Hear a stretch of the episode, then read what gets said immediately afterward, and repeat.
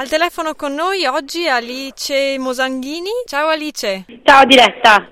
Ciao, allora tu sei in India perché tu fai parte di, un, di un'associazione che si chiama Green Farm Movement. Vuoi parlarci un attimo eh, di cosa si occupa questa associazione e poi passiamo al perché sei in India?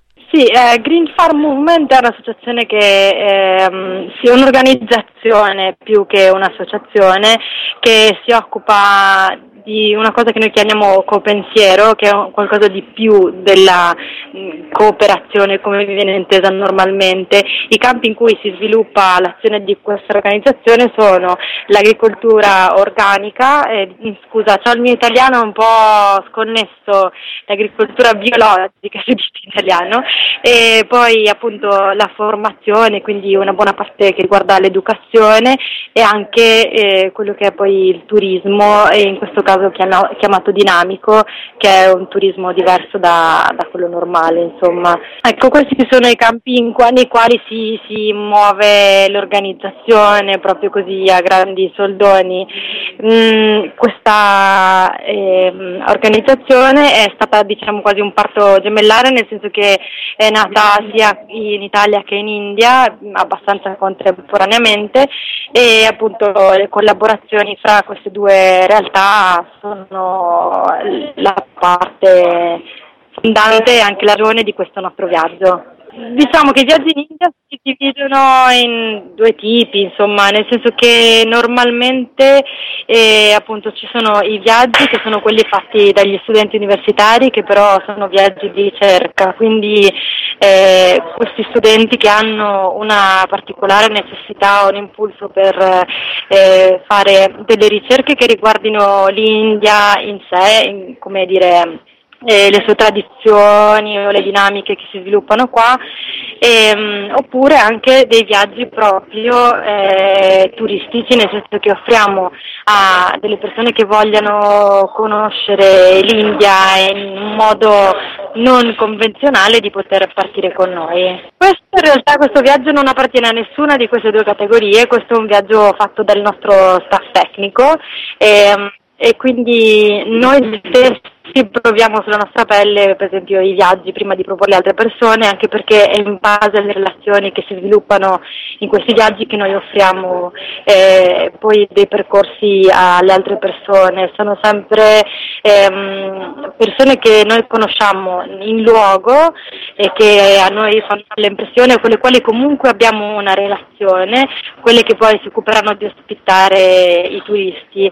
E noi quindi siamo qua un po' a appunto per visitare nuove realtà e un po' per eh, ritrarre quella che è la realtà di eh, Green Farm Movement India, quindi le sue farm, eh, scusa, le sue aziende, eh, i progetti di agricoltura e queste cose qua. Quindi insomma un viaggio un po' complesso, il cui fine è soprattutto documentare, quindi eh, il team è composto da due fotografi, una videomaker e io che sono un po' l'organizzatrice di, di questo viaggio, insomma. Capito. E il risultato io ho visto che avete un blog eh, ospitato da uno dei due fotografi, credo, Leonardo Farina, giusto? Sì, sì, esatto. E Leonardo Farina è quello che sta facendo il blog in cui eh, eh, si sta appunto raccontando giorno per giorno quali sono le nostre attività. Capito, e infatti ho visto ci sono naturalmente oltre alle foto anche dei racconti, delle mappe di come vi state muovendo. È un blog molto completo, insomma. Sì, se vuoi te lo passo.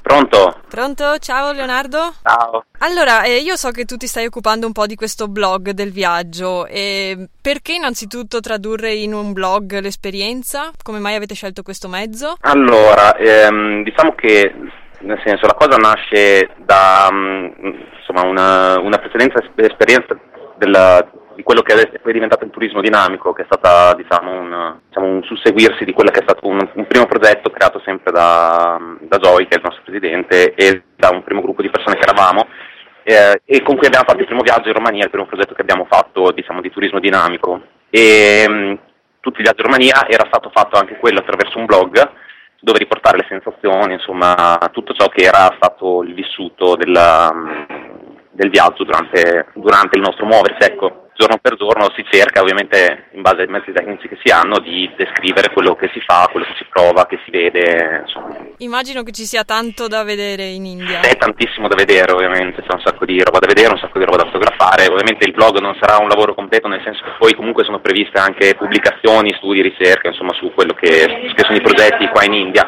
Il blog, diciamo, è, è una cosa di, di primo impatto, no? di, da un certo punto di vista anche eh, di diffusione, no? perché comunque una cosa visibile a tutti che può essere seguita e quindi anche gettare insomma, un po' di, di visibilità sulla cosa.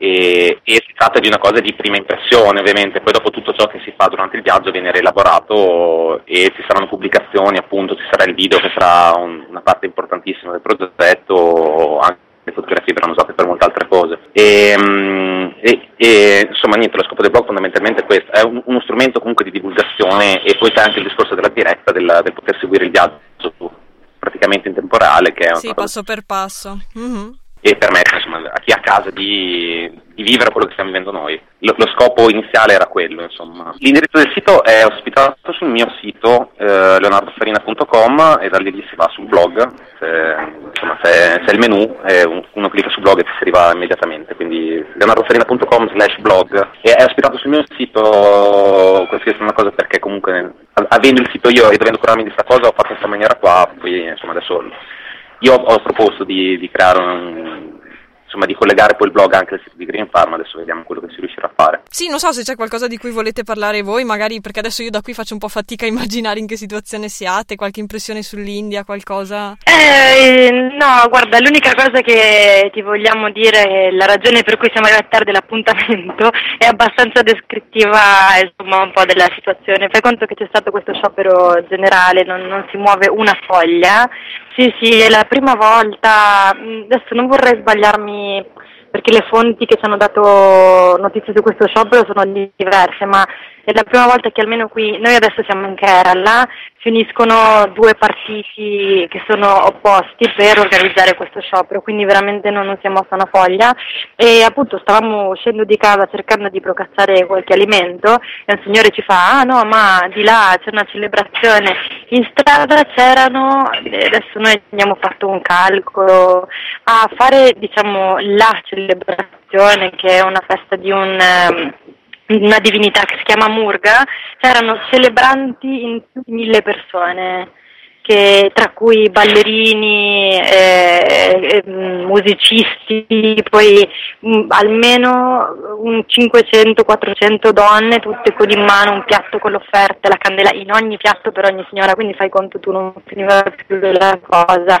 E, mh, e quindi questo ci ha rapiti insomma, del tempo, perché comunque era qualcosa di comparabile alle scuole di samba del carnavale brasiliano, perché proprio ci arriva ogni gruppo di musicisti che sono due batterie di tamburi e una di piatti importanti che danzano loro più addietro mh, diversi personaggi con dei copricapi alti 3 metri, 2-3 metri che girano su se stessi e così insomma. E, e, quindi ecco questo è un po' il quadro della situazione. E adesso invece siamo arrivati ristorante che ci garantisce che ci può dare del cibo antico e tradizionale cristiano. Questo ci rincuora e ci fa sentire un po' a casa. Insomma, l'India è sempre inaspettata. Io sono stata una delle vostre serate che avete organizzato in Piazza Italia e lì avevate detto, avevate proprio raccontato di questo fatto che l'India è inaspettata, non si possono fare programmi e ti coglie un po' sempre eh, di sorpresa, sì, no? Sì, sì, è così, è così. E comunque sì, diciamo che come avrai sentito tu in quella serata mh, mm,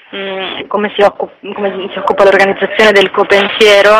Eh, per dirti un altro aneddoto, ci siamo trovati invece in una situazione molto diversa in Andhra Pradesh a parlare con dei ehm, rappresentanti insomma, dei contadini di quella zona e ci siamo ritrovati a parlare di mafia e, e dover semplicemente tradurre il nome perché appunto le condizioni in cui versano questi contadini sono le stesse, no?